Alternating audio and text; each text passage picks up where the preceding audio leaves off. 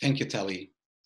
It's important to preface and emphasize that whenever we discuss any subject from the point of view of Jewish law, it could be the most cutting edge 21st century subjects of genetics, fertility, medical science. Everything is based on principles and precedents that are based in the Talmud and the codes. And this includes this topic also. And even though the five minutes will allow me only a couple of bullet points, but um, and I, I won't give any references, references or details. I think there's a, um, a link will, will be posted of a more in-depth talk that I've given on the subject.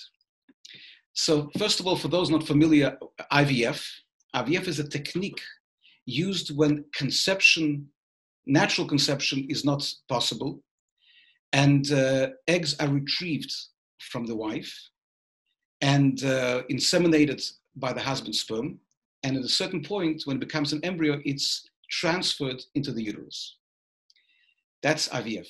PGD, or PGS, is a method which, which was developed quite recently, by which the embryos are screened before implantation for genetic, to screen for genetic, genetic mutations. So IVF in itself is a process that in cases of fertility, uh, sorry, in cases of, of infertility, it is permitted, but on a condition that it's completely under the halachic protocol and guidance. Once a couple is going through IVF, then PGD is also permitted in order to make sure that only healthy embryos are transferred. But what about those cases when there are no infertility issues, and the couple wants to go through IVF just in order to have the benefit of PGD. Is it permitted? And over here we have, I'll categorize it in three parts. There are cases which are clearly allowed and even encouraged.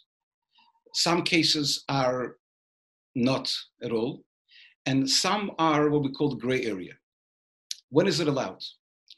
In, um, we know that in religious circles, there is an organization called Dor Yeshorim. And when a young couple, before they even date, they go through that organization, which provides genetic screening to minimize or even eliminate incidents of debilitating genetic disorders that may afflict a child.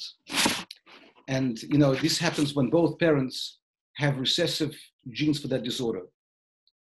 Dor Yeshorim doesn't screen for dominant uh, genes. Only when recessive both parties have it because in order to allow them to get married and it's uh, and uh, there's a very very good and uh, uh, well thought out system behind it. If a couple wasn't tested by Dor Yeshorim before marriage or they discover later on that that they have a particular recessive genetic disorder that for whatever reason wasn't included in Dor Yeshorim or they found out they have a particular dominant disorder, then not only halacha would allow them to go through IVF PGD, but even encourage it in order to avoid suffering and death in the children. That's the case when um, we would not not only allow it, but even encourage it. And then you have another extreme when parents want to go through IVF and PGD. There's no infertility uh, issues. And uh, they would like to achieve some kind of perfection. They have their own idea how to make a perfect child. Uh, sometimes they're looking for smallest issues to, to, be able to correct them. And that also includes when they want to choose and or select a gender. And this is not permitted uh, unless the couple knows that only by choosing a particular gender can they avoid the risk of a child being born with a serious genetic conditions. There's some conditions actually are um, uh, directed through the, the, the uh, dependent depending on, on, on, the gender of the child. It's interesting. The Australian law doesn't actually allow usually for uh, gender selection through PGD unless we're talking about the above mentioned situation. If the couple has to go through IVF and PGD through for legitimate reasons, either for fertility or genetic halachically they may choose a particular embryo with a, particular gender because they have, anyway have to do something, they have to tran- uh, transfer something first. But even in such a case, they cannot use PGD to reject a gender they don't want. And finally, finally, the gray area. There are many conditions which may be serious enough not to be classified as frivolous, but at the same time, they're not debilitating or, Uh, or devastating.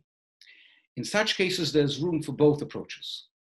With halachic and rabbinic consultation, the couple may choose to the, the direction of natural conception, or sometimes they may choose to go through PGD in order to avoid any heartache. Another example women who have the BRCA gene have a high chance to develop breast or ovarian cancer. Some years ago, I was approached by a genetic specialist in our community, Dr. Leslie Andrews, and she asked me to give halachic support for women in the community to be tested for the BRCA gene. Medically, it's important uh, to be able to know the condition before late 30s, and the woman can choose to have all the children that she wants to have, and then afterwards um, to um, go through serious operation or operations, uh, which sometimes are necessary. And um, the question, the, the, the debated question is, should we encourage women to be tested soon after marriage before they have children. So if tested positive, they have the choice to be able to have the children through IVF PGD and thus avoid the future po- uh, possible problems by either choosing only unaffected embryos or at least unaffected female embryos.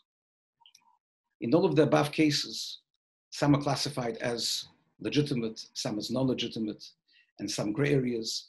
It's important, it's necessary for a couple that adheres to Jewish law to go through consultation with a halachic authority to ensure that Jewish law and ethics are not compromised. Thank you very much, Tal. Thank you so much, Rabbi Ullman. It's so fascinating. And it's a much longer question, and so many points you raised are answers in their own. So I'm told, and as you mentioned, you do a weekly online course. So we're going to put that up in the comment section so everyone can have a look at it and then they can join you each week for so many more answers. Thank you again.